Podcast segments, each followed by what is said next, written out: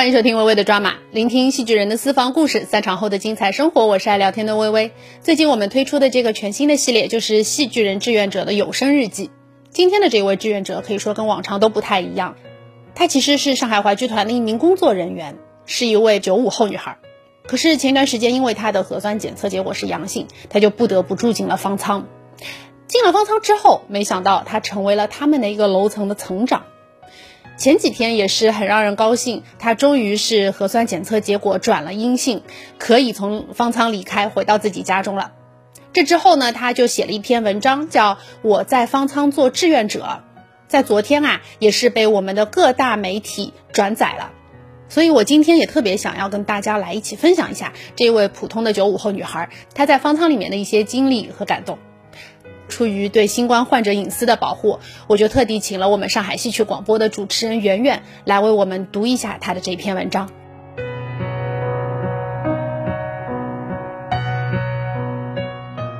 四月七日凌晨三点，我接到了疾控中心的电话。是的，我阳了。整装上车，进方舱。在登记录入个人信息的时候。医护人员问我能不能帮一下隔壁阿姨，她是一位来沪务工人员，几乎无法识别检测软件上的文字，每一次核酸测试都是同伴帮忙完成登记的，这咋整呀？这啥字儿嘞？阿姨不停的拉着大白询问，我欣然应允，用自己的手机帮阿姨录入信息，阿姨一个劲儿的连声道谢。自从有了第一位欣赏我的观众，仿佛打开了新世界的大门。我遇到过只用老人机的白发老爷爷，带着两个孩子的母亲，只会零星普通话的少数民族同胞。一轮录入后，医护人员笑着问我，要不要当这一层的层长？当然没问题。就这样。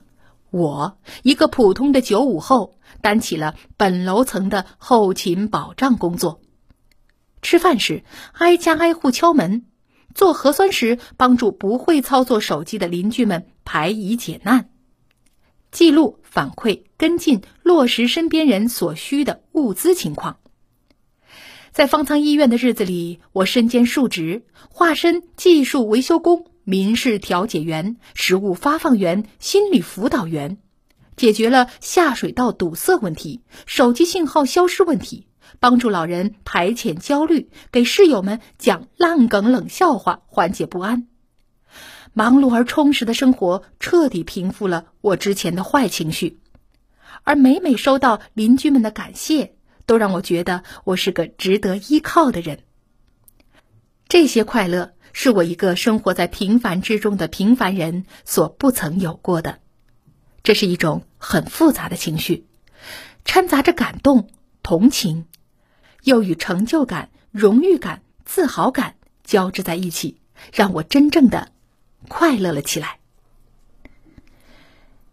一天下午，一位阿婆急促的敲门声把我从午睡中拉回现实，我揉着眼睛问她怎么了。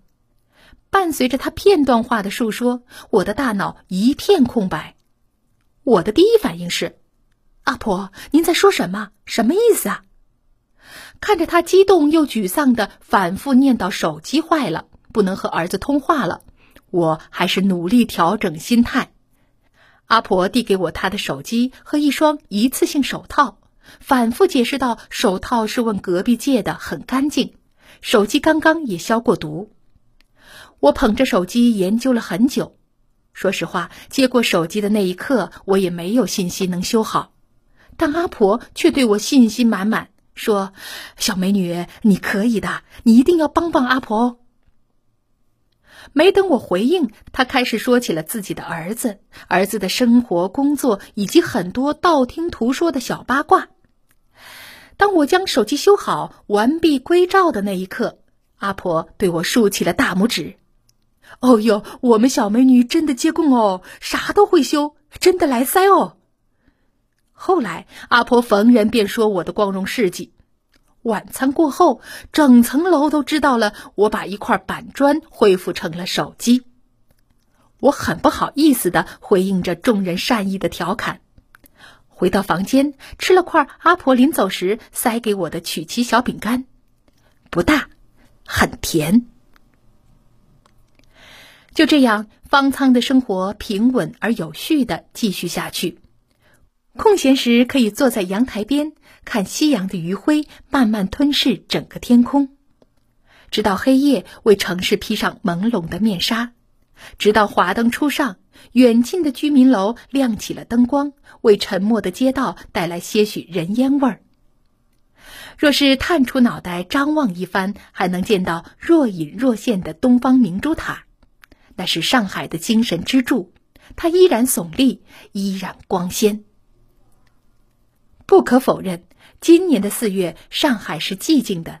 街边的路灯照射着空无一人的马路，略带寒意的凉风拂过脸颊，轻咬一口手中的苹果，汁水伴随着思念飘向家的方向。我想放声高呼，又怕惊扰到路灯上歇息的雀鸟；我想随着歌声起舞，又怕自己的怪模样被人取笑。那天夜里。不知哪个小区传来解封的欢呼，自由的呐喊伴随着口哨声传到我的耳边。不一会儿，我便听到了楼下有人发出了回应，他大吼着：“早日回家！”随后便是一阵呼应，我戴着口罩一起喊加油。零星的话语汇作溪流涌入黑夜，惊起波涛万丈。越来越多的人加入其中，我很想抱抱我身边熟悉的陌生室友，但我忍住了。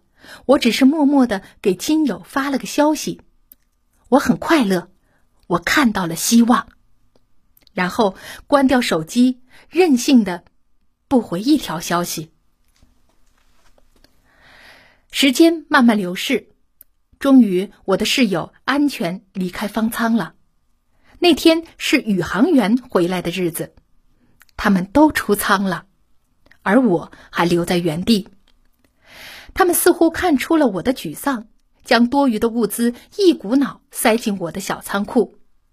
那里有病友们为了表示感谢给我的各种水果，有平日里累积的食物库存，从一个小香梨、一罐牛奶开始，不知不觉攒了不少。我暗暗下定决心，等我回去了，就将这一仓库吃的匀给其他人。这是一种传承，是出院者对未康复者的希冀，是对上海这座城市的祝福。四月十八日，我出仓了，整装上车，回家。夕阳余晖，道一声，朋友，珍重。上海，加油！